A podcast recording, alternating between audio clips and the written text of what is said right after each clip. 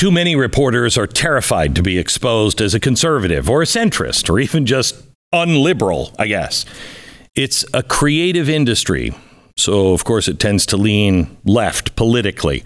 But I can tell you that underneath all of the division in the media, there lies a pile of industry gamesmanship. And in this media hell pit, the true hero is the person willing to expose all of it, no matter what the cost is. The Wall Street Journal uh, described today's podcast guest as Middle America's defiant defender, probably because of his work to examine the real America, a country that seems to have forgotten itself. He recently launched America This Week, a podcast with Matt Taibbi, where they perform an autopsy on the news of the day. His latest major project is as a founder and editor of large of County Highway, a newspaper, a newspaper without any digital footprint at all. It is storytelling for the real America. Uh, like, you know, if the New Yorker didn't portray the middle of the country as a breeding ground for inbred morons, and then also didn't have political cartoons that nobody understands. Ultimately, he's a rebel. Not because it's cool or fashionable, because it's in his bones. It's who he is a rebel in a constant search for truth in an age when we need it most. Buckle in for this one Walter Kirn.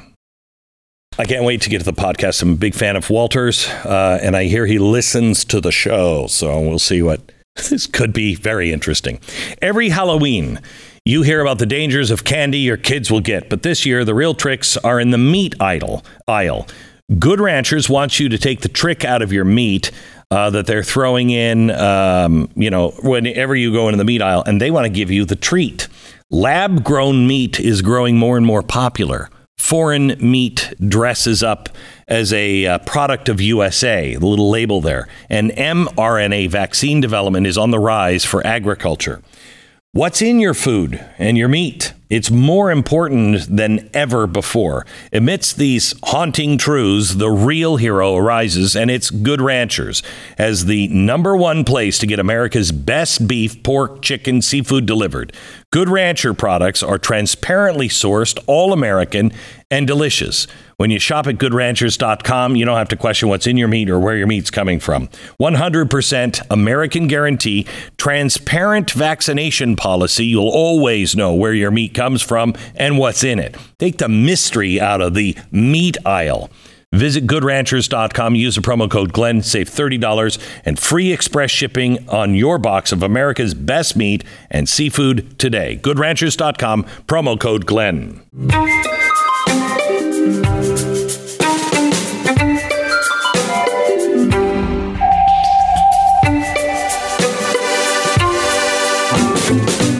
I think you're one of the hardest people. Ray Kurzweil was in your category of hard guest to book. I've waited for this interview for a long time. Well, uh, that that's the first case of playing hard to get that's worked for me. when I played hard to get with the ladies, they just moved on. I'm glad you persisted. I'm glad to be here. Yeah, glad to have you here. Um, first of all, you are uh, you're a bit of an enigma in some ways, uh, just on the surface. You're uh, uh, an absolute elite. Uh, Princeton, I think, is where you went to school, right? Princeton and Oxford. Let's And- add icing to the cake. and Oxford, yeah. But you're not an elite. In fact, you're one of the biggest defenders of the middle of the country uh, that is out there. Yeah, I'm a fierce defender because that's where I come from. That's where my parents come from, and that's where I live now. I mean, the, the, the excursion to Princeton and Oxford and New York City, where I had my first jobs in magazines, was kind of an aberration, it turns out. Yeah. Um, you know, I, I grew up in Minnesota, and like F. Scott Fitzgerald, everybody dreams of going to the big city when they, you know, are out there on the farm. Yeah. And I got there, and I saw what there was to see, but it was like going to the fair. And uh, now I live in Livingston, Montana, and I didn't last. It's so funny. I don't know if you're like this, but I grew up in a very small town, Washington State. Um, boring. Always wanted to live in New York. Wanted to work at Radio City Music Hall um, and do radio there. And then didn't think I'd make it. I mean, you know, it was a dream, but you know, lottery has to happen in many ways. I get there and I love it, Mm-hmm. but I don't live there anymore because I saw what was coming. Right. Um, but then I find myself going right back to the small little town, like the town that I was from, because it's, I don't know, everything just makes sense. Well, it's a, it's a scale that is coherent and explicable and understandable to me. Uh, you know, I like seeing the same people over and over. I like being able to hear their stories and then catch up on their stories a month later. Uh, uh, that makes the narratives around me make sense rather than you know, seeing a strange face, never seeing it again, seeing somebody twice in a couple of years. I, I get to go to the post office. I get to have a ritual that is uh, sort of personally nourishing and that gives me ongoing contact because. You know, we just we don't know each other's stories anymore because we don't have a place to share them. In a small town, that's ex- that's exactly what you're able to do. Just go to the post office when somebody dies, when somebody gets sick, when somebody's kid gets into college, mm-hmm. whatever. And I'm a storyteller, and I like to know the beginning and middle and end of people's stories. I used to walk down the streets of New York thinking about every single person here has a story. I'd love to just follow all of them home and see what, you know, just see a little of their story. I was sitting at lunch. I don't remember the restaurant name, uh, it- but it's right on the ice of Rockefeller. uh, Okay. Center. And I was waiting for my daughter. We were going to have lunch together. And I'm sitting there at the table and I'm all by myself and I'm just looking at the people ice skating. And I'm right there where they're putting on ice skates. And this this woman, she's got to be 45, 50, kind of frumpy, big frumpy coat, hat. Uh, she sits down, she changes into skates, and the first thing I notice is she brought her own skates. She gets out onto the ice, and she is an incredible, incredible artist on the ice. And I thought to myself, how many people who work with her, who are around her all the time in this jungle, know that side of her? Right. You could work next to somebody in that city and never know it. Well, eh, you know, I grew up in a town of 500 people. I thought that if a town had a Dairy Queen, it constituted a city. Um, the idea of being able to go out after nine o'clock and find a business open was enchanting to me. I got to New York and I had that experience too. It was like opening Easter egg after Easter egg. Yeah. You met all kinds of people. You they had amazing talents, amazing stories. They were from all over the world and so on. But I reached a limit. It wasn't because I didn't like that. There was just so much I could hold in my head. There were so many people who I could actually be friends with, whose stories I could actually relate to. And I, I may like, maybe I liked it too much. I, I maybe pigged out on the city. uh, you know, I, I, I would have to leave and go home uh, every few months because I'd get sick. I'd be staying up all night. In those days, I drank. I don't drink anymore. I'd be out pushing it, pushing it. And now my kids live in big cities and they're doing what I did. I have no idea if they'll rebound like I did, but uh, you know, it, it just got to be something I couldn't handle. My when you when you grow up in a in a limited you know, small, familiar, intimate place, um, your senses, in a, a way, aren't built for that total circus. I don't think we are built for that in in really in any way. I mean, we're not built for what social media is doing for us now. I mean, you can't handle, you know, 1.5 million friends. Eh, well, what? You can't handle 10,000 friends. Yeah. You, an average person is you, you should have a handful of friends. If you if you get to the end of your life and you've got maybe two or three really good friends, you did pretty good. Right. And and that's the other thing. Besides the fact that you're surrounded and constantly stimulated in a big city, you also can have moments of crushing loneliness where nobody, you know, everybody's busy, nobody's there for you. Uh, you you get sick, something bad happens, everybody's at the office chasing the dream. Small town people tend to have more time and thus they have the ability to sort of break out of their routine to help each other to care for each other and so on and um, it's just a human scale that works for me. So when you look at the news of the day, one of the things I like, I'm, I'm going up to the mountains actually tonight, and I'm going to be with farmers tomorrow. And the one thing I like is they're just, it's so much more common. It's not complex. Right. You know, it's, it's not that hard to solve some of the problems that we're dealing with right now. You know, it, it, it will be painful, it be difficult, but it's, it, it doesn't take, uh, you know, all of Harvard to figure it out. In fact, that may be the problem in many ways. Um, Well, you know, the Greeks believed that, that city states should be of a certain size, Yeah. and that when they grew beyond that, things became uh, chaotic Right. and impossible. And, and, and that may be true. You know, uh, I, I, when I used to write for GQ magazine and, and uh, really wore my sort of slick magazine journalist hat, I once said to the editor, I want to go out to Nevada where uh, Basque shepherds live, and I want to find the person who is least in touch in America. I want to find a guy who's literally been on top of a mountain with his sheep for a couple of months, and then I want to ask him questions from the news, like, "What do you, th- you know, how should we solve Yeah, this right. problem? How should we solve that problem?" Because I started to realize that even back then, and this was the late '90s, the information glut was making it almost impossible for people to uh, reach common sense conclusions.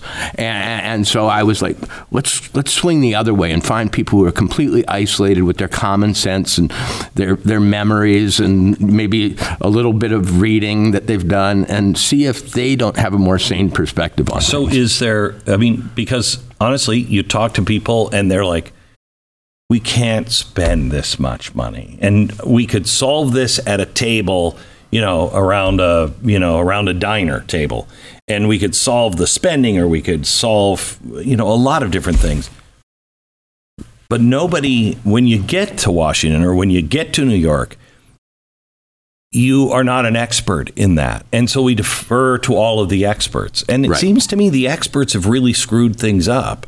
Right. Well, the experts tend to withdraw into circles in which they are not criticized, in which they affirm each other's conclusions, in which they're looking for advancement within that Circle. circle, and they get further and further from the primary data. And, you know, what, for example, uh, I was just uh, last week in Elko, Nevada, which is a very uh, isolated central Nevada uh, city. And I'm talking to people about economic problems and the you know adversities they're facing. And i'm noticing that around the edges of this town people are really poor. A lot of people are living in their cars. I, I, mm. uh, a lot of people are obviously intoxicated on drugs that maybe mm-hmm. didn't exist 10 mm-hmm. years ago because they're acting differently. And I'm, i just wish i could bring people from you know inside the beltway or whatever hollywood to just see what their country is and what it's facing.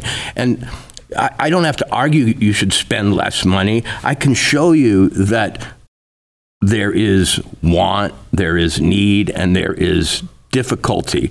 Uh, but just not being able to see that makes people go crazy, I think. They, they become abstract, 100 billion off to here, 100 billion off to there, inflation rates and so on. But they need to see its toll, its, its, its real world effects.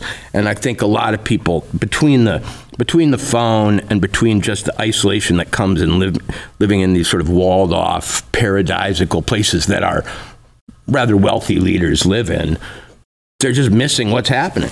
I think that's the problem with this society that's being led by the elites is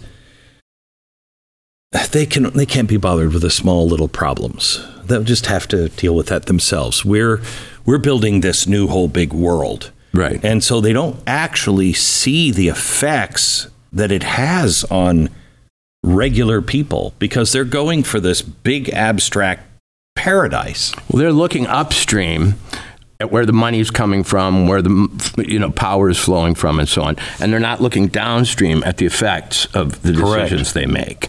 And if they could see, hey man, there's a flood down there, people are hurting, people are trying to survive. Instead, they're looking at where the money's being printed, mm-hmm. where the credentials are being handed out, uh, and, and they literally, actually don't see their country anymore. Uh, invisibility, inability to uh, to discern one another's true state and true predicament uh, is, I think, the biggest problem we face. Uh, it's not ideological division necessarily, because ideological division ends when you see someone who's living in their car. Correct. You both want to do something about it. You might have slightly different ideas, but the first thing you want to do is remedy the immediate situation, and we're not even doing that. When you um, you you tweeted recently, you've been listening to talk radio back from the '90s. Yeah. What are you searching for? What are you looking for? Where, or what are you finding? Well, for various reasons, um, I have to uh, be somewhat uh, mm, triptych about this, but I'm mm-hmm. writing a movie about a famous talk show host from, oh, wow. from the 90s. Uh, you might be able to guess which one because he broadcasts at night and um, and and in his show, which was a open line show that oh, yeah, included yeah. callers from all over the country, and which I listened to at the time. I can't wait to see yeah, this. You get you got an incredible portrait of who and what was going on, but but but there was well in a different way. a different one. You got it. You got the night side yeah, portrait of America. Right, right. You got right. you got America right. after 11 p.m. Uh, right, which is not necessarily America. A lot, a lot of truckers. yeah you know, a lot of a lot of insomniacs, a lot of maybe night watchmen or mm-hmm. people with jobs that kept them awake, and. Uh, uh, my point in that tweet was that they were all talking about the end of the world. This is the late 90s. Mm-hmm. I mean, remember Y2K, remember uh, you know the beginnings of the global warming scare when mm-hmm. people thought, you know, there were going to be superstorms with they 300, 300 mile per hour winds. Right. They're still saying it. People aren't buying it as much as they right, used to. Right. Yeah. But there were like a hundred reasons yeah. why we weren't going to make it to the year 2000, and this radio show concentrated all the fear right. and all the panic, and it even had fun with it. Mm-hmm. I mean, we're talking about Art Bell.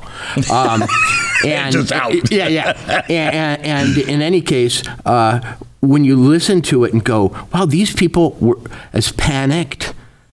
As panicked can be in many cases. And now it seems quaint. You, I know. You, you, shake your head and go, oh my gosh, the problems that they had were nothing like the ones we have.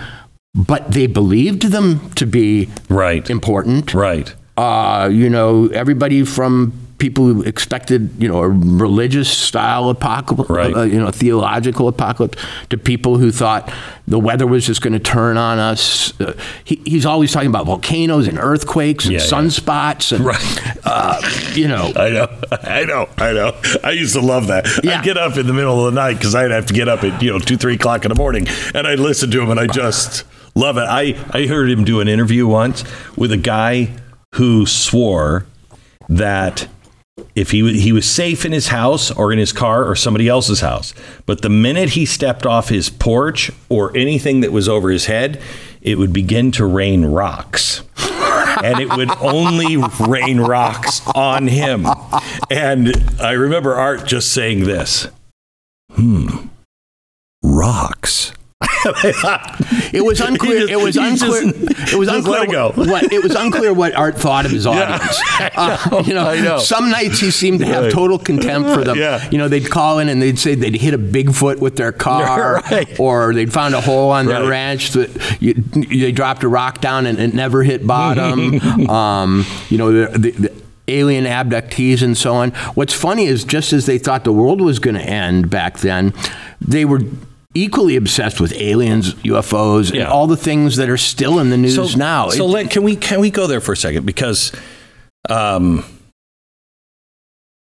I, I am I'm I've always been the guy you don't want to be on the Titanic with on the first half because as it's going out, I'm I'm saying why are the engines running at full speed?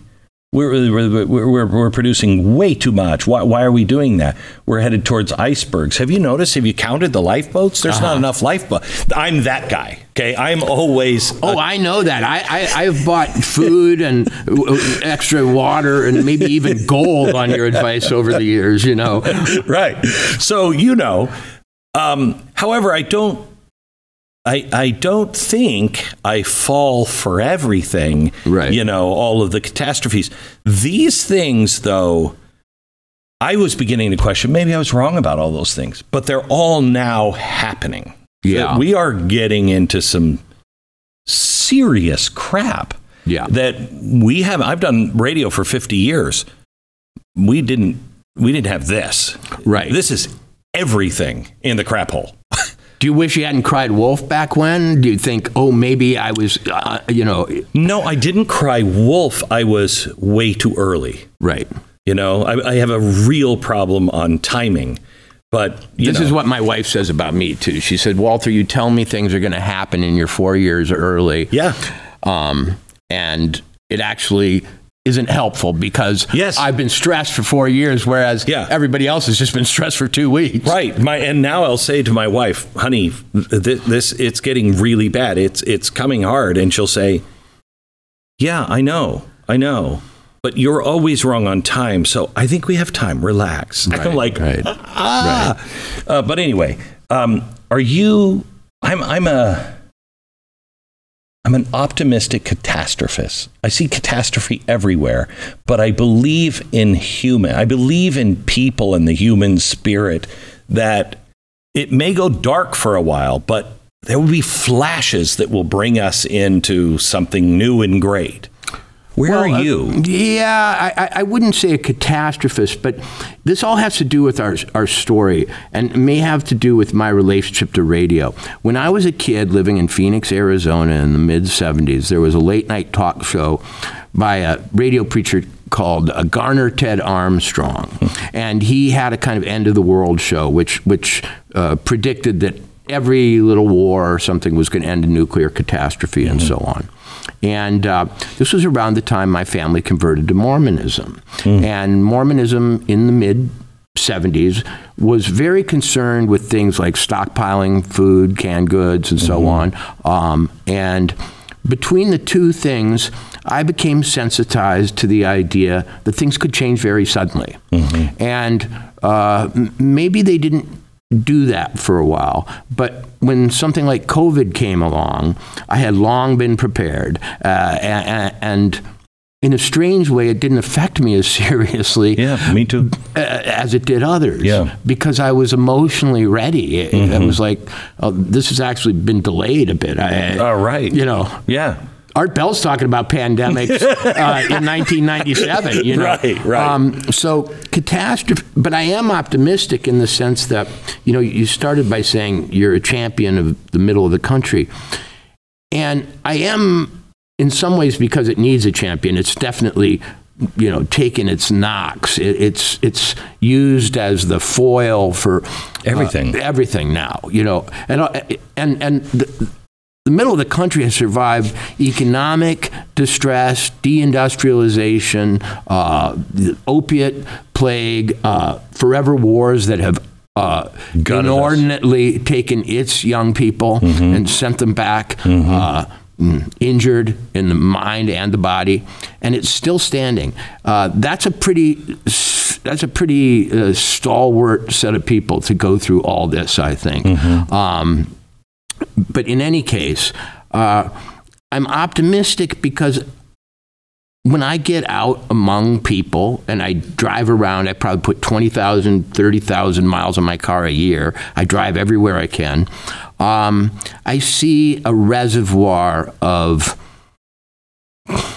goodness, I guess, mm-hmm. charity, kindness, basic, you know, you can call them Judeo-Christian values or you can call them human values, I don't care, that, that haven't been as disturbed by events as you would, you would fear.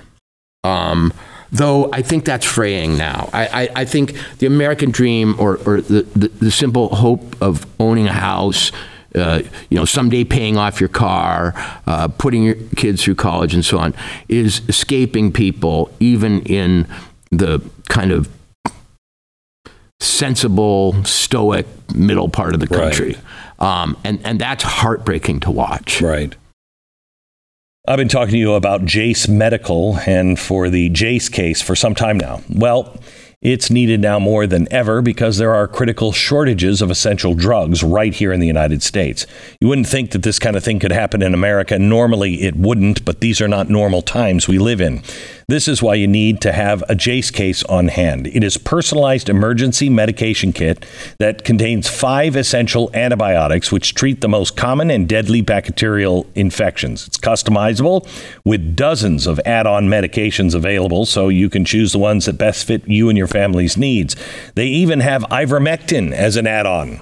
Jase is simple. You just go online, fill out a form, and then you get a prescription life saving medication delivered right to your door. The Jase case gives you peace of mind, so you're not just hoping you have access to medication in emergency. Go to jasemedical.com, enter the promo code Beck at checkout, get a discount, jasemedical.com. What do you. Um, I, I, I want to talk to you about Israel, but I, I first want to talk to you about the the shocking amount of acceptance of anti-Semitism. Is that just on the campuses? What what is that? Where you can watch. I mean, it's one thing to say, for instance, Ukraine. I don't know. I think they're both kind of bad guys. One's really bad. Another mm-hmm. guy's really bad. You know, bad. I don't see a good guy in there. I don't want to pick sides. Yeah. This one when you cross the line of going in and just executing men, women, and children, raping, kidnapping, that's not war. That's not war. That's terror. That's uh, genocide or wannabe genocide. And you, I'm seeing a shocking number of people dismissing it, claiming it's not real now, um, thinking that somehow or another it's justified. What do you think of what well, does that it, say about us and the world? Because it's happening all over the world. So I, I, answer every question with a story because that's how I think. I grew up in rural Minnesota, and the first time uh, I met a Jewish kid was at Princeton. And I started to find that all my friends were Jewish. They had something in common. They were all Jewish. Why? Because they shared my sense of humor. Why? Because they had a kind of skepticism uh, toward power. Uh, uh, sometimes they were kept on the outside of some of the sort of fancy clubs mm-hmm. Princeton and so on. So I ended up with a lot of Jewish friends. And then I entered the media in New York, and I had even more. And it, was strange to me coming from a small town. These were the greatest people in the world. Mm-hmm. Um, and I hadn't been exposed to anti Semitism as a kid in the same way I wasn't exposed to racism just because there were no one different. Right. There were Lutherans and Catholics, Swedes and Norwegians. That's exactly so the way I grew up. Yeah. And so, so I was kind of an innocent, you know, like in mm-hmm. a Russian novel, something coming to the big city. And I love my Jewish friends. Uh, there, I had grown up in a family where my mother had been teased at school because she was thought to be Jewish. She had dark hair and dark eyes, and it, it, she'd grown up in Ohio, and and I'd heard that story, and I saw uh, I saw actual anti-Semitism, I think, on the Princeton campus, and then I saw it at, at Oxford, uh, definitely, and it was a kind of upper-class British anti-Semitism that Americans maybe don't wouldn't be able to recognize. Um, in any Explain case, explain it. What is it? Well, it's a kind of aristocratic condescension toward people who dirty their hands with business and commerce and mm. so on and haven't had you know lands in, in Scotland and Kent for 500 years and don't mm. have these lineages people who maybe were refugees from another place or who you know work trades or cobblers and uh, uh you know traders yeah. I hate I mean uh, I'm sure lots of wonderful people and everything. But on the surface, just what you said, I don't even want to talk to you. You sound so narrow, boring, and inbred. Right. You know what I mean? Right, right, right. So, so uh, in other words, I was sensitized to anti-Semitism, and and also uh, I've got to say, as a young man uh, in the early 70s, the wars of Israel against its neighbors, you know, Mm-hmm. the, uh, Yom Kippur War and the Six Day War, were, were, were portrayed rather heroically, Mm-hmm. you know, um, a- a- a- as uh, a little guy fighting off enemies that surrounded him. So that's where I come from uh, culturally and in terms of my, you know, social life. Um, when this war, I guess we could call it that already, broke out, I, my breath was taken away because it's not that this is modern terrorism. This is some sort of medieval pogrom where, where you know, where Cossacks come through Mm-hmm. a village and cut off heads and, and rape people and so on. I I was with my son when it started, and I said, Charlie, you're going to see a reaction from Jewish people that comes out of the deepest reservoirs of fear and memory here. This isn't just a horror in the moment. This is going to stir trauma from generations and Oh, hundreds of years of, you know, uh, uh, uh, of ostracism and violence. So I was shocked, and I'm still in shock, Glenn. I really am. Um, uh, it was the first major attack, too, that I've seen where the thoughts of many immediately went to the victimization of the attackers. You know, uh, I, I didn't. I didn't expect it to turn so quickly into a referendum referendum on Israel's treatment of Palestine. It took, it only took them responding. As soon as Hamas said, okay, we're done, and Israel began to respond to it in an organized fashion, it was over. I mean, that's when people started changing. I mean, in, in with 9/11, it took what a month maybe before you started to hear some things where you know, well, America really is. Right. This one happened that fast. Well, I, I, I'm gonna I'm gonna mm, kind of revise what I said because at the same time I was horrified, and the same at the same time my heart went out to the victims and to all my friends who have family there, you, you know, who, who travel back and forth and, and so on. I was afraid that the intense emotionalism that was being released by this Yeah. would become the pretext for some giant mistake. Uh, you know, I, I, I, I wish after 9 11 I knew what I knew now. Yeah. I, I, I don't think that we went to Iraq on No, real. We thought, I think there's a difference. I think the people think one thing, leadership may be on a completely different Yeah. page. Yeah. And I don't know what our leadership is going to make of this. And my and I'll just confess frankly, my education in the Palestinian predicament is not what it might be, okay? And what it should be. And I'm still in a learning uh, process about what a possible solution to all this might be or how to understand it.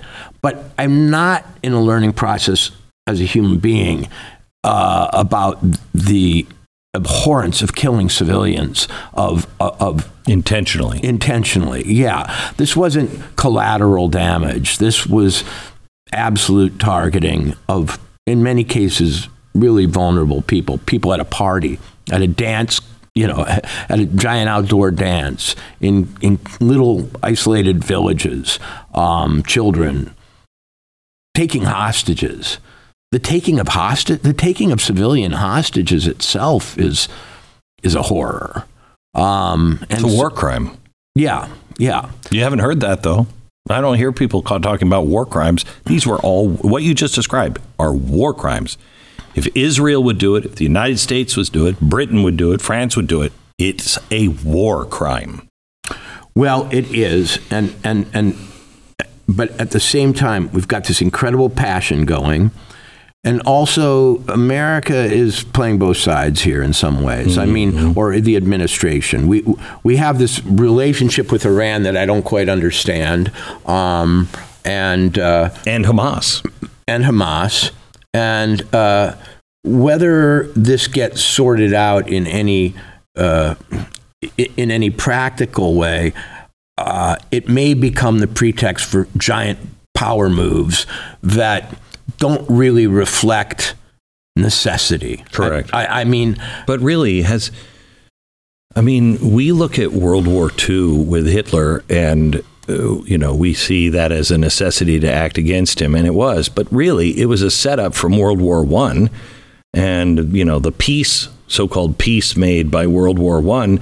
And World War One was caused by a bunch of elites wanting to change the face of Europe. I mean, uh, uh, when this happened, my first thought was, okay, we have Ukraine. That wasn't going well. People started to turn against Ukraine. And now this. And this one is viscerally going to get everybody involved on Yeah. one side or another. This, I mean, we haven't talked about anything really um, nationally. We have uh, so many things that are on fire right now. All the focus has been there. This could easily spiral out of control into a global war. And global war is what you need to reset everything. Everybody just wants the war to end, and they don't really care if it doesn't go back to the way it was. You know, when when I was in college uh, studying poetry and English literature, I read about an American poet, Robert Lowell, who was a pacifist and who agreed to go to jail rather than uh, fight in World War II, and that seemed crazy to me. Um, I, I didn't understand. If ever there was a just war, at least as it was portrayed to me, it was World War II. Who- What kind of um, egotist in a way would, would, would sit it out for his principles but I'm, I, I'm not saying i've become a pacifist in the meantime but i'm starting to understand more and more that violence is not the answer to violence i think if this had just been a normal attack it would be possible to take that position a little bit more um, mm, mm, in a more untroubled fashion but I saw pictures, I saw things that I never thought I'd see in my lifetime. And to pretend that they didn't lodge deep and that they didn't inflame me is to lie. But at the same time, to know what the next step is, and in terms of what I support and how I talk about it and who I listen to, um, See, it's funny because I, I think, Walter, that the the answer, and it's not necessarily our answer, it's Israel. Um, Israel has a right to respond and defend itself in the way it feels. Um, I think the answer is is very clear. The problem is I don't trust any of the players, including us. I, I'm not Well, I sure. don't e- I All- don't either. I think all of all of the time, I think all the world is but a stage, and we are merely its players. It it it. We're watching stuff. I I don't know what's true anymore. I'm not a conspiracy guy, but I mean, there's some things now. You're like, I don't know. I don't know. a, a rich Texan, a billionaire, once said to me, Conspiracies? How the hell else do you think things get done?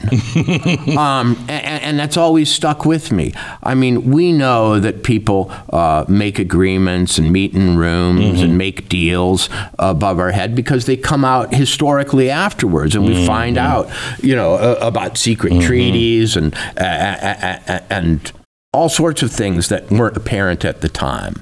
And all I know is that we're going to find out around this uh, set of events that there are things we're blind to now.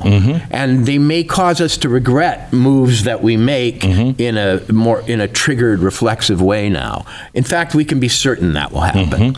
Um, so I guess I, I, I knowing the extent to which Hamas went to inflame me, I- one of my ways of resisting uh, their their maneuver, their manipulation, is to not be driven into some panicked, angry response. I, I, I mean, it's weird. I just talked about this today about how there is. Uh, the president said when we went into after 9/11, we made mistakes. We should learn from them. I agree. Right. And he said, "Don't get angry. Don't let passion. Don't let your feeling get control of you." And I mean, I think that's amazing coming from the side that tells us that feelings are real, feelings Yeah. are everything. But he's right. I don't. Uh, the, the the worst thing that can happen is knee jerk reaction when you're angry. You never make when you're afraid. You never make a good decision. But that doesn't mean that you don't fall back, watch, learn, and then if it's the right thing to do reason wise and morally, execute it. Do it. What I what I'm most concerned about as we sit here speaking is the anti-Semitism in the United States Yes. that's flowing out of this. Because I mean, I've got friends whose kids are in school or at college, Jewish friends. Uh, who wish their kid could come home now. Um, even kids in uh, younger, you know, uh, elementary schools where the teachers are ex- espousing a certain kind of Yeah. a- anti-Jewish rhetoric that, that's making them uncomfortable. So I, I'm concerned about my friends here, um, and, and not just my friends, but their families yeah. and the extended community. Yeah. Because anti-Semitism, as I studied at college, and it was a big topic in the late 70s and early 80s when I went to college. How did the Holocaust happen? Uh, we studied the literature that came out of it. In many ways, we weren't able to understand it for 20, 30, 40 years. Um, I still didn't understand it until the last 20. yeah, You know, how does Germany become that? right. Well, we're, we're actually, you can read about it and then you can watch it. And it's a little disturbing. And, and, and, and we like to think that our hindsight on that event um, has something to do with the run up, but they're very different. I mean, people weren't seeing uh, concentration camps as they went to work regularly. Yes. Uh, we didn't enter the war to save The Jews. The Jews. Um, it, and, and certainly in the 1930s, as the anti Semitism was congealing and consolidating itself in the Nazi Party, some of the arguments that were being made against Jews were similar to ones that are being made now. Yes. And, and so I, I, I don't know that a lot of people who have a superficial education now would recognize that run up uh, to the final solution if it hit them on the head. Um, It's a little frightening. Yes. But maybe it is hitting them on the head because the conspiracy theories uh, that really matter those racial conspiracy theories, which take an entire group, give them common characteristics, But that isn't that what an evil history. isn't that though what DEI and and social justice and all of that is? You're taking the white man. I don't care if it's white, black, yellow. It doesn't matter to me. You're taking in that this case the white man because of their history, who they you know were related to, even if they weren't directly related. The things that happen that makes them inherently bad and evil, and they have to be stopped. That's really what anti Semitism is, except it's about Jews. Well, you know, uh, German anti Semitism came out of German scientific racism, which was a, a kind of late 19th century um, belief that the races were really distinctive. Language and, uh, and, and heritage made them groups with specific qualities that could be discerned. Maybe they could be uh, graded on, in terms of intelligence and other characteristics. And so it was this. You know, if if you said trust the science in 1905 in Germany, racism was the science. Eugenics. Uh, yes. And here in America. It was stronger here in America. I mean, this Sure is this is Darwin, then his cousin, what was his name, Galton, that comes up with eugenics and going, "Hey, wait a minute, there are different races of people, and some of them are farther behind. Maybe we can make the superhuman."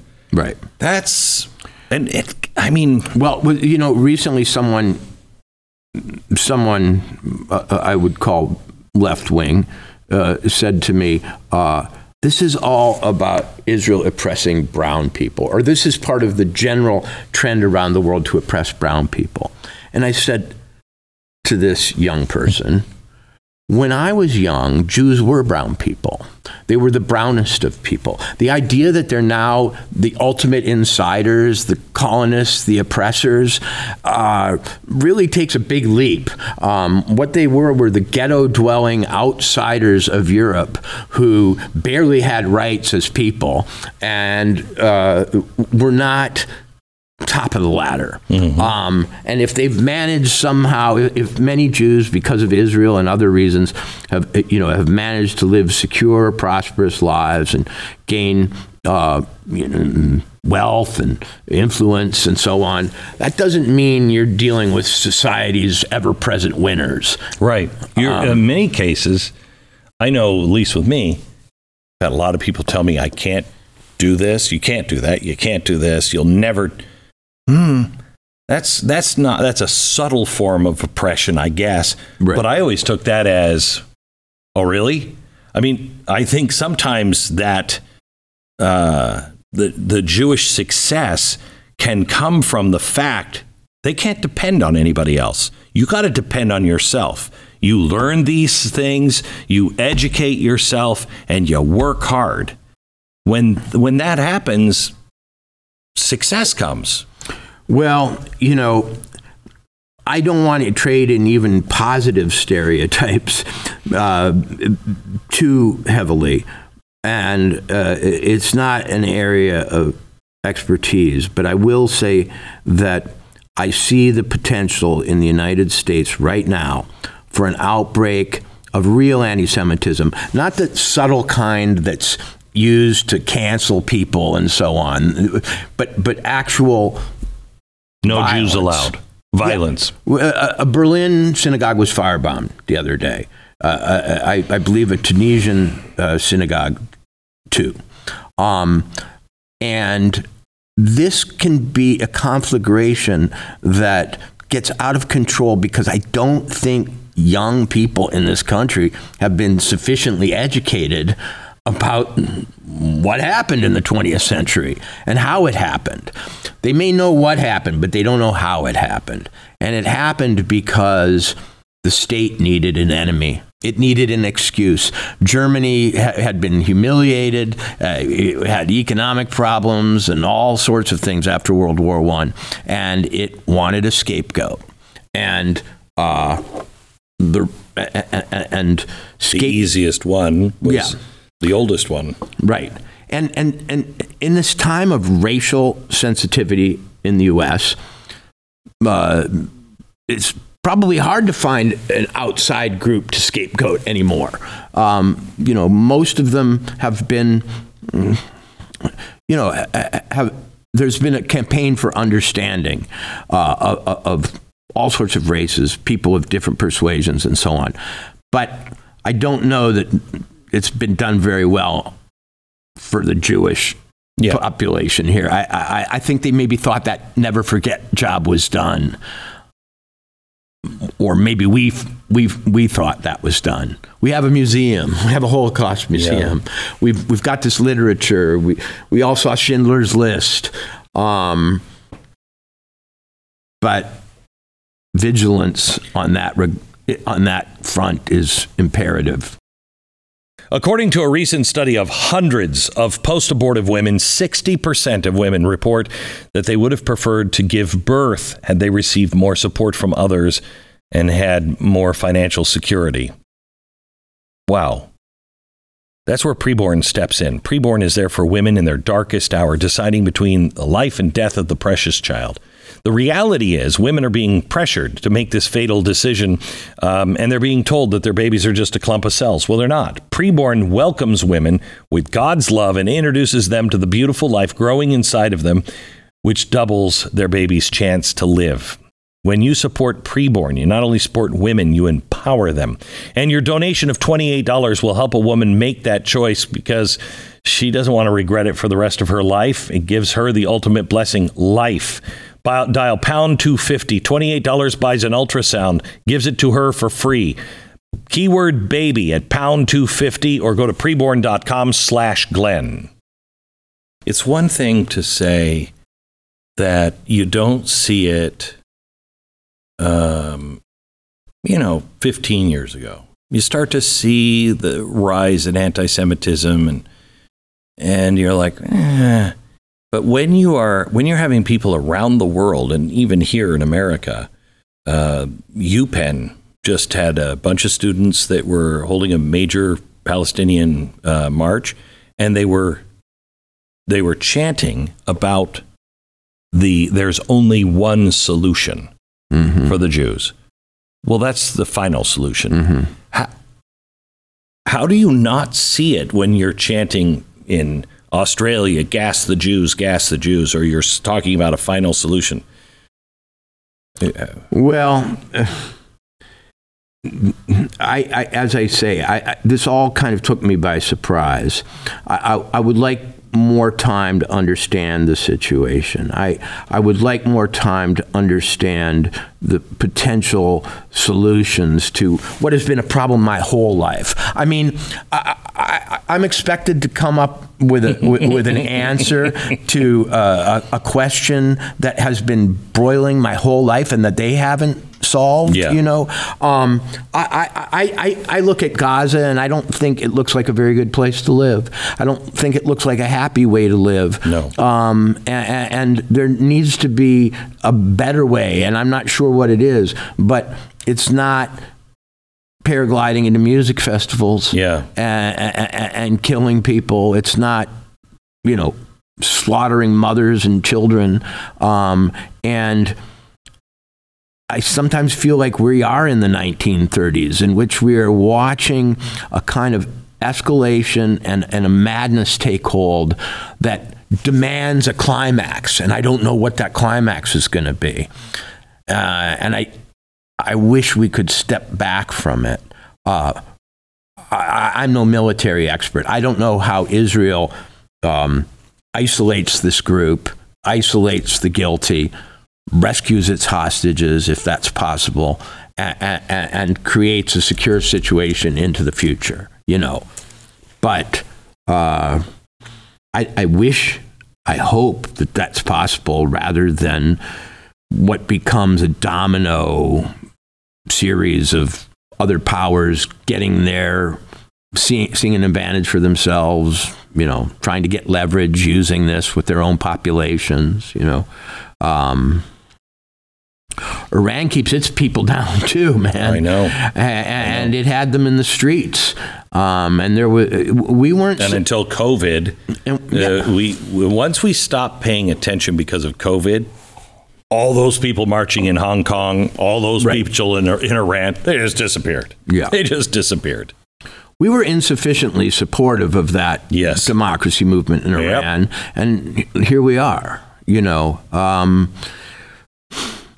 the problem is that the time, to, the time to be calm, the time to be reasoned, uh, never seems to come when violence uh, stalks the land. Everybody wants to get their licks in first before they sign that peace treaty.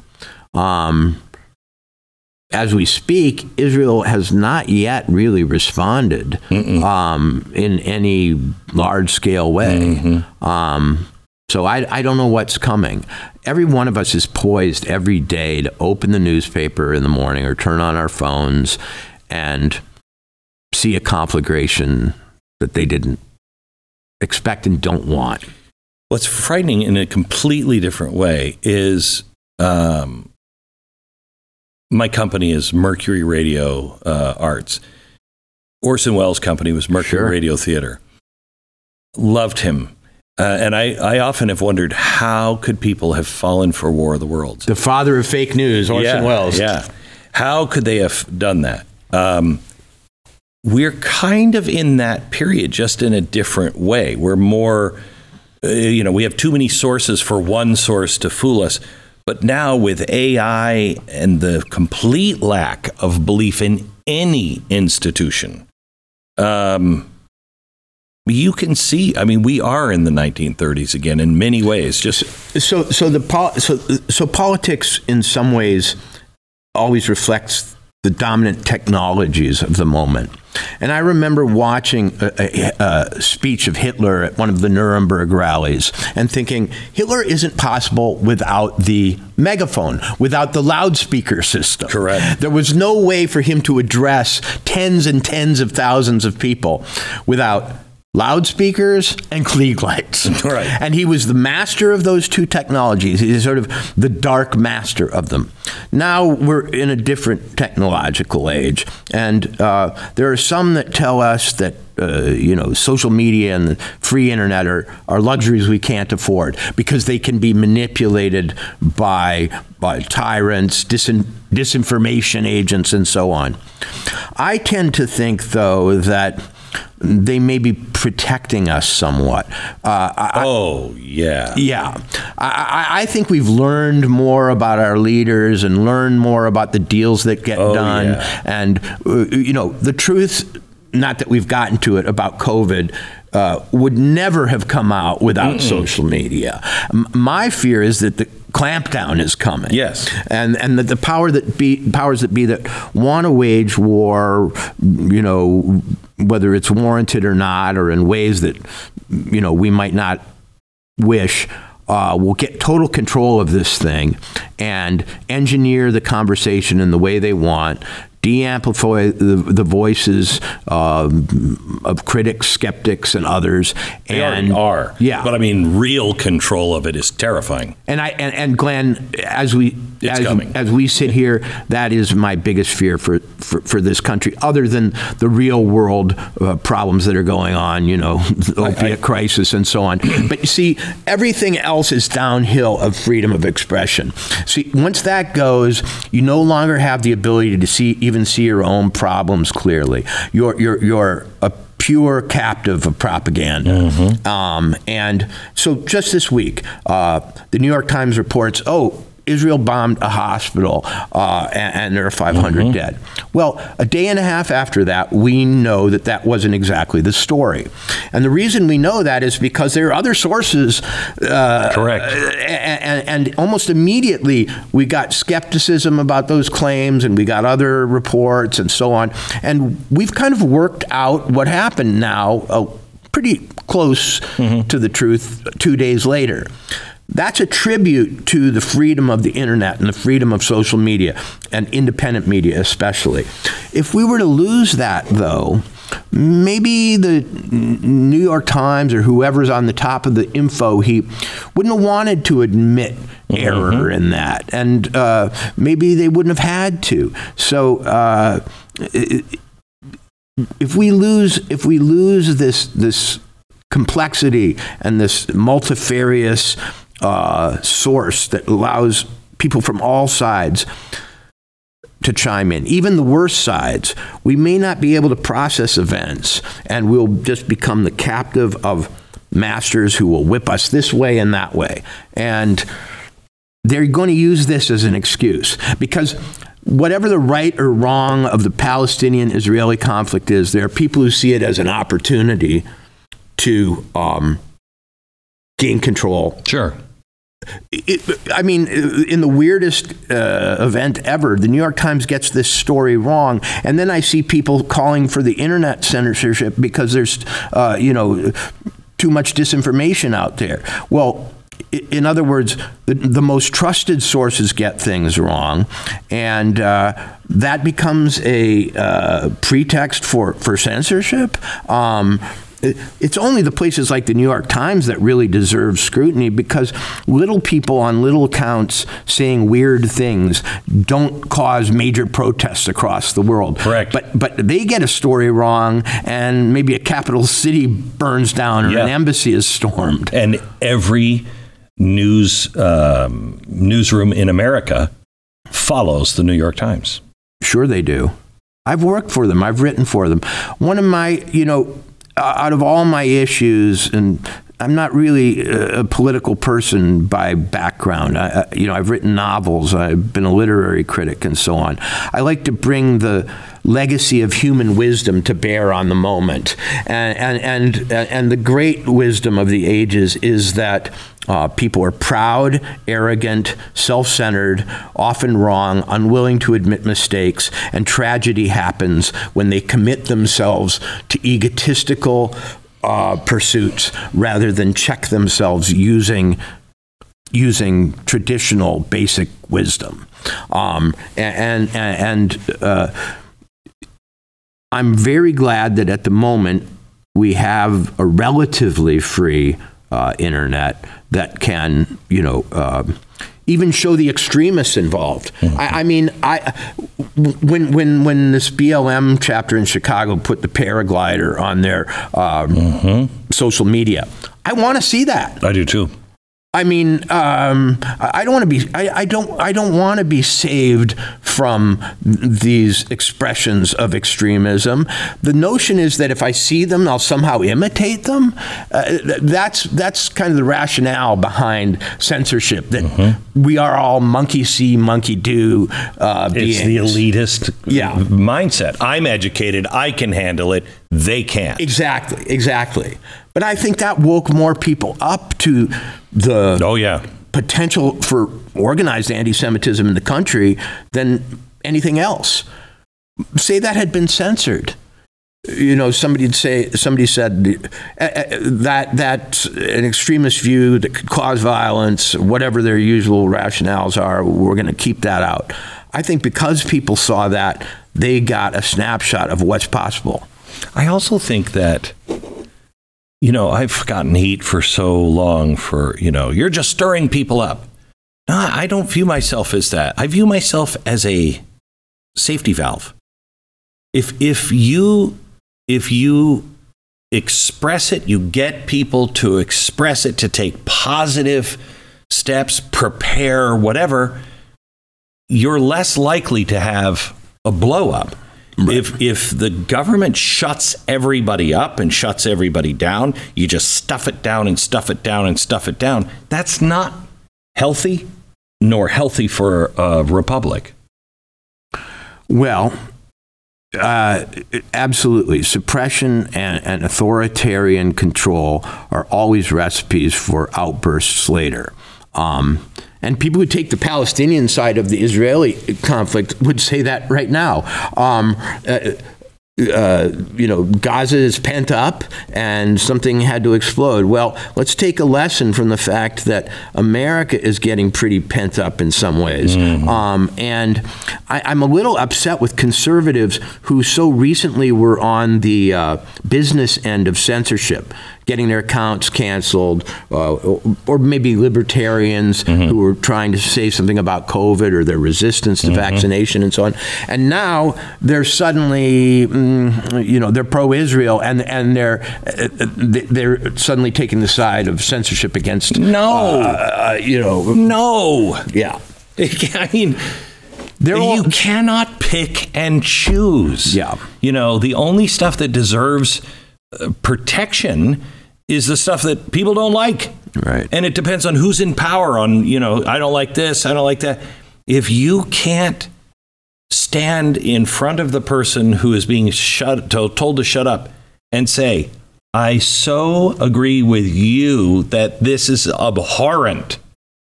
Hands off. Hands off. He has a right to say it, not to incite violence and all of that, but he has a right to his opinion no matter how wrong he is. The, the, I think the progressives and the left they are so mentally weak because no one has ever thrown them up against a wall intellectually and said, defend that.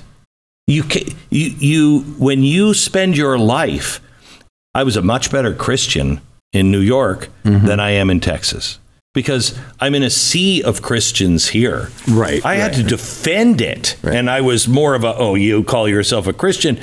So you watch yourself. You think about things so much more when you're challenged. Mm-hmm. You know what I mean? The problem is that across society, groups move into the spaces in which they won't be challenged.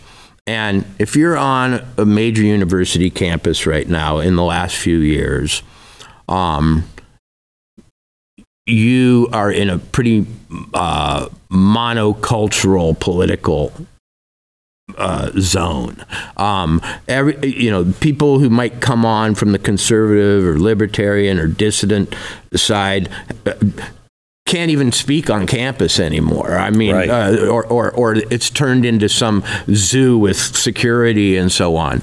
Um, uh, so people going unchallenged for a long time seems to be a, you know, a hazard of the age.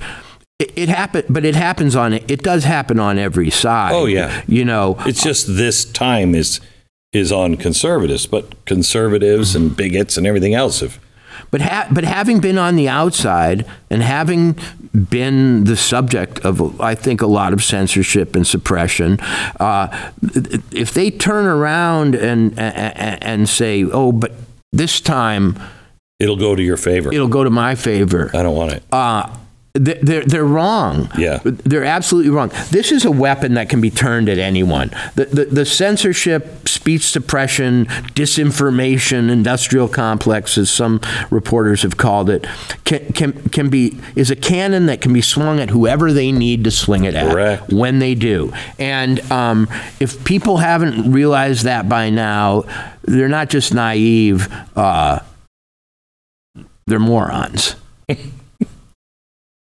Um, and, and, frankly, if, if, if you are a supporter of, of the Palestinian cause right now, you also face the possibility if policymakers should decide you're on the outs of being silenced, you know? Um, so I, I, I like to think that I extend to my adversary the same courtesies I wish them to extend to me.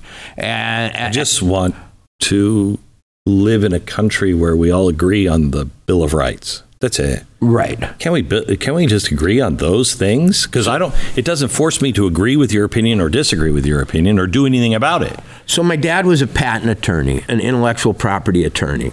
He worked for the 3M Corporation. He patented things like post-it notes and scotch tape. And in the 80s, it, it was thought by American industry that Japan was going to eat our lunch. It was going to take over. Yeah. And a lot of the patent uh, fights my dad was fighting were against Japanese infringement of American patents. They were stealing our products. And I remember asking once, I said, Dad, is, is Japan going to take over the world? Or, you know, uh, are, is all our industry going to collapse and move to Japan? And he said, Walt, it won't, it won't happen. Um, and they were making movies, you know, Yeah, yeah. Uh, that, that, that sort of portended that.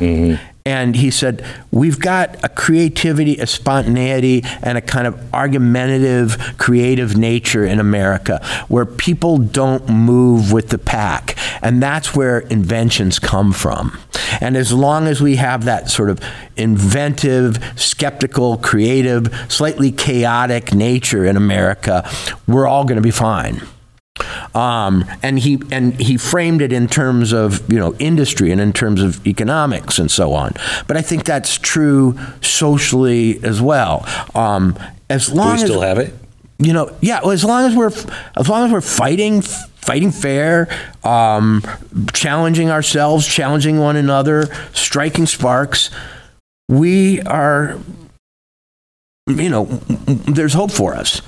But as, when once we start trying to figure out which line to get in according to which authority and who to be afraid of and what to shut up about Right. and when not to when not to speak out, we're going to slowly, probably economically, uh, contract too, because that You have to. that that fear of being different can either you know that fear of di- fear it can shut you up but can also shut down the mind finally just let the ai answer the question Right. you know i'll ask the ai and then find out what to say Right. um, and i mean there are people who do that now Remember in the day when you could do all the normal things you wanted to do in a day without feeling like you were made entirely out of broken glass?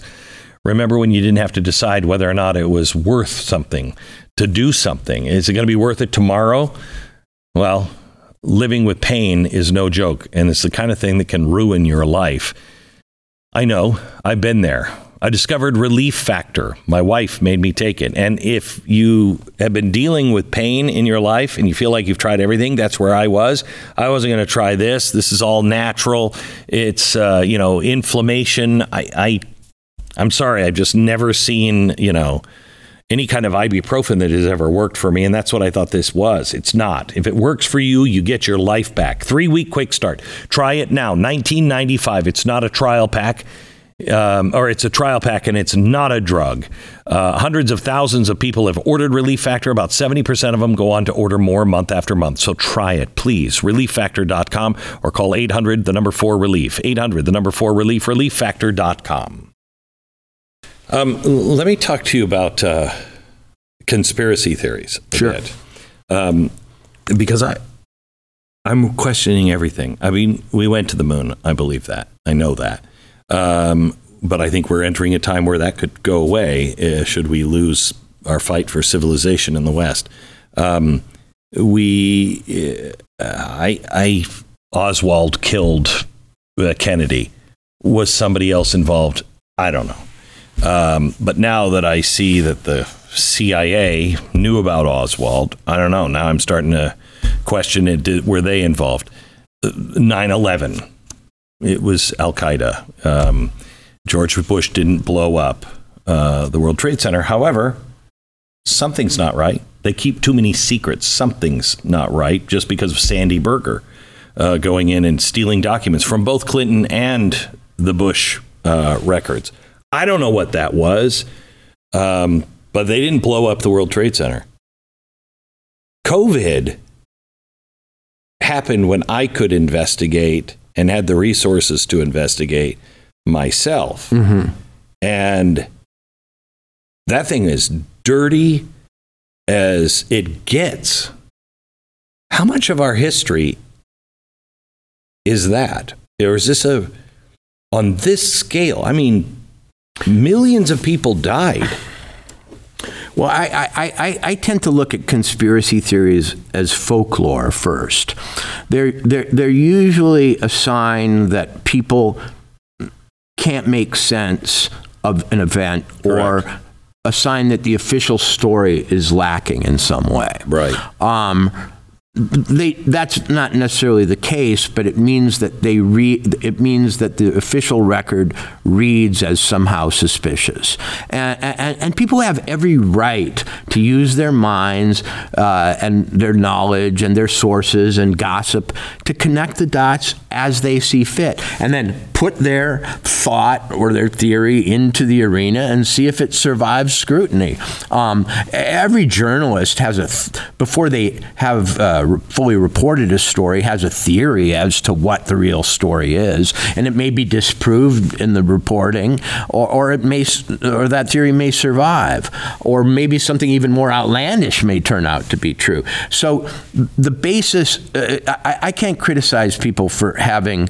Um, theories, novel theories about Correct. things, especially about stories where common sense tells us suppression has taken place. Correct. I talked about I talk about my dad again. He died at 82. He had uh, um, uh, Lou Gehrig's disease. Yeah, and, and it was a very painful death. And one of the last things he wanted to talk about hours before he died was the Kennedy assassination. He'd been a young lawyer in Washington working as a clerk in a court that was down the hall from the AP, the Associated Press. And he remembers when the assassination happened, all of a sudden, all of the teletypes going, going in the AP office and going in there. And the most catastrophic event of his young life, he was 25, had just happened. He died at 82. That was 1963. He died at 82. And he looked at me, and this was an educated man. He himself had gone to Princeton. He uh, was an, a chemical engineer, a rationalist, uh, a, a, a corporate lawyer all his life. And he said, We still don't know what happened. I can't believe I'm, I'm dying without knowing what happened that day. And he said, All I know is that we didn't get the full story. And, and, I've spent a lot of time as a journalist and talked to people over the years who might have some insight into that story, yeah. and I don't think we have either. I mean, I know we haven't. I, I don't have a substitute theory. Um, I, I knew. When, when you come when you come to things like Epstein, I mean Christopher Wray is the one with the black book now. The power There is a black book. Yeah, well, I was I was told that it is in with the FBI and it is with uh, Christopher Wray. It's two people share access to it. The power of that book, if it does exist, is terrifying, terrifying. And if this happened to a truck driver, we'd know every name in it. But because it's with the elite and there's something with him and uh, spy agencies uh, and all these powerful people, I, are we ever going to find the truth on that one? Well, it's pretty clear from the way he died and the mystery surrounding it that um, something isn't right. I, I, I mean, being a, even having the ability to kill yourself in that kind of prison means somebody gave you something you shouldn't have. Yeah. Um, hard to believe that with paper sheets or whatever it, it could be done. Um, yeah, it seems more and more, Glenn, that the bigger an event, the more mystery surrounds it. And uh, Is this normal? Well, it's normal when power is involved. They're always competing um, mm, establishment interests. Uh, if Jeffrey Epstein was indeed involved with intelligence, and I think he had to have been to do what he did, Yeah. um, there are people who don't want that known. Um, there are people who were clients of his who obviously, or clients, I don't know, friends, Confederates, who obviously don't want that known. Right. I, I wrote a book about a con artist who was a murderer, um, who I knew by another name. He pretended to be a Rockefeller. And when I talked to people who I knew had known him, none of them wanted to speak up. They didn't want to admit they'd been fooled. They didn't want to admit they'd been friends. They didn't Right. want to admit they hung out. Epstein was a thousand times that guy. Oh, yeah. Um, and uh, so it's a it's a weird predicament for human beings to know we're going to have to live through history without understanding it. I mean, Yeah. that that that forces you. I mean, back to, on sort of religious and principles and basic common sense principles because you might never find out what happened to our president, John F. Kennedy. You might never find out um, why we went to war in Iraq. It's still a mystery. I still don't quite understand it. I mean, they obviously didn't tell the truth about the weapons of mass destruction. Um, so why did we go? Why did Saddam Hussein become the fall guy for something Al Qaeda did? And what was Al Qaeda that made it not our ally as it had been, or, or Bin Laden so many years before? We're not. We're not going to get a lot of these answers, and the people who could give them to us have reasons not to give them to us. So how are we going to survive? How are we going to make decisions? How are we going to vote? How are we going to, um, you know, form our personal philosophies? We're going to have to shrink back to very basic standards because the information sphere is especially uh, occluded when it comes to big stories. We learn about little stories, we learn the gossip about movie stars' lives and so on, but we don't know why our wars are fought, how our pandemics start, and things like that. I mean, just since just since COVID, I've heard from very good sources, people you could usually rely on, about ten different stories about where COVID came from, including top scientists just assuring me it's this or it's that. Um, I'm no real, re- I'm not any closer to understanding it than I was. I knew it didn't come from a bat cave, but did it just leak from a lab?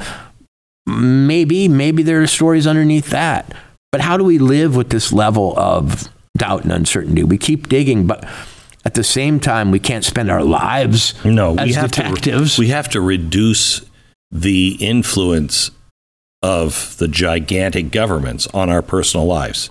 So we can still go about our day-to-day life and not have to worry about all of that. Right. You know what I mean? Right. I think the closer we get, you know, the, to a federalist sort of system.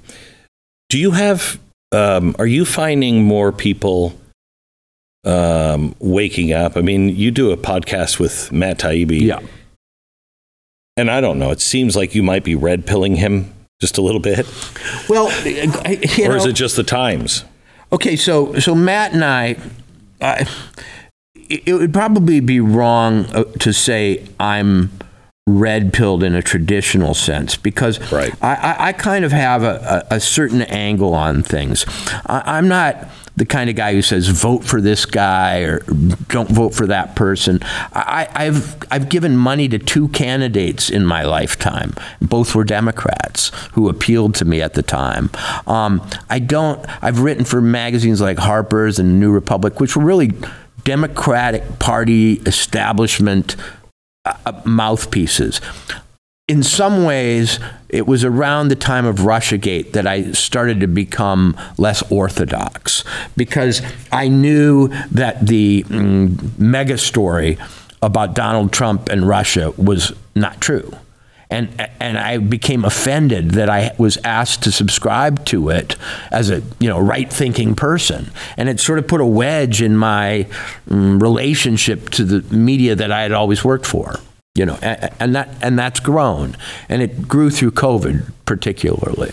Um, uh, I saw the ways in which uh, mainstream outlets were being used to whip up what I believed was hysteria, um, and so. It's not. It, it, I'm more of a press critic or a gadfly or an, a cultural uh, skeptic than I am a traditional political person. You, won't, Right. you won't see me on the campaign trail. You said you listened to me a lot for years. Yep. Why? Why did I listen to Glenn Beck? Yeah. Okay, I mean, when I was a kid on a farm, my dad, we lived on a farm in Minnesota. Uh, even though my dad worked for 3M Company, he was kind of a back to the land guy who had us living 50 miles out of the city. And we had a radio in the truck, and we listened to Paul Harvey every day. And then as time went on, uh, Rush Limbaugh came, and Art Bell, and Glenn Beck. And I loved radio. I mean, I, I, I can't, it was for a lonely kid out in the Minnesota countryside, it was always a um, uh, comforting connection to Yeah. the bigger world. Yeah. And you know, you're quite a talent, man, and you were doing something new, and it was uh, arresting. I, I loved listening. Um, and, you know, I, I told you earlier, my family converted to Mormonism when I was a teenager. I'm no longer an active Mormon, but I have a, mm, a lot of affection for the church and a lot of ties to people who Yeah. were much better Mormons than Yeah. I ever was. Me too. And so um, uh, that aspect of your um, your life, your personality appealed to me too. Where else was I going to hear somebody like me who'd had Yeah. exposure to that? Yeah. Um, uh, the great age of talk radio probably has passed. I'm not sure what you think about that. I mean, Oh, yeah. Yeah, But I don't think the great age of the spoken word has passed. I think it's about to renew itself even in bigger and better ways. yeah, yeah. You know, spoken word is spoken word. You know, I I know you're a writer, so you'll understand this. I, I you know, you you try to read, uh, you try to read Huck Finn or Edgar Allan Poe in your head. Right, It's not the same as reading it out loud. It was made to be read out loud. right. Um, and there's something about the the storytelling ability of one individual. It's the it's the only medium where if you're just listening and not watching, where it requires you to put as much into it as the storyteller. That's how that's how you see the story Right. is if you're engaged because then you're working it in your head. That doesn't exist. Yeah, I mean, the podcast, the renaissance of the podcast is uh, a wonderful thing as far as I'm concerned. Mm-hmm. I mean, I wonder how people have the ability to take in that much uh, human speech. Um, and I'm not one of those people who likes to turn up the speed to 1.5. I don't want to see hear people talking like chipmunks. you know, I, I want to hear the richness. But I listened to you for the same reason I listened to uh, Paul Harvey back when, mm. um, or Larry King late at night when he had a show, yeah, yeah. Um, and then Art Bell for company. Uh, the, the human voice creates a sense of intimacy, uh, especially when experienced alone in the dark or mm-hmm. out in a car or where out in the country. And uh, you know, our, our, politics probably uh, had a lot to do with the rise of talk radio. In other words, um, you know, I, I remember Trump bringing Rush Limbaugh out not long before Rush died, and, and, thinking like that guy's probably responsible for the president oh, yeah. being there. Oh yeah, you know, um, it's a. I, I, I wouldn't hesitate to call myself a populist.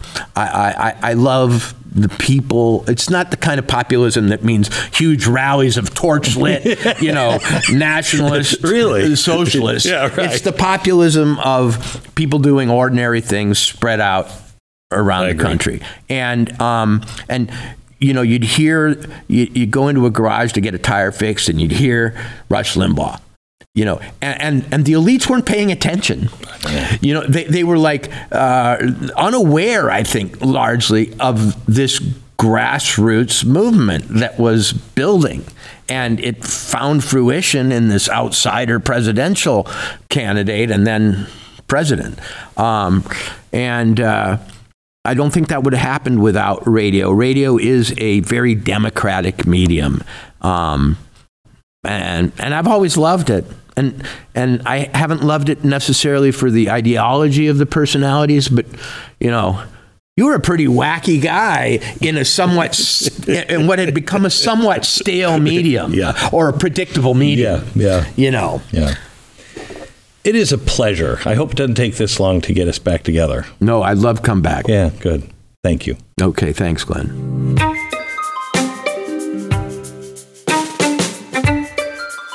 Just a reminder I'd love you to rate and subscribe to the podcast and pass this on to a friend so it can be discovered by other people.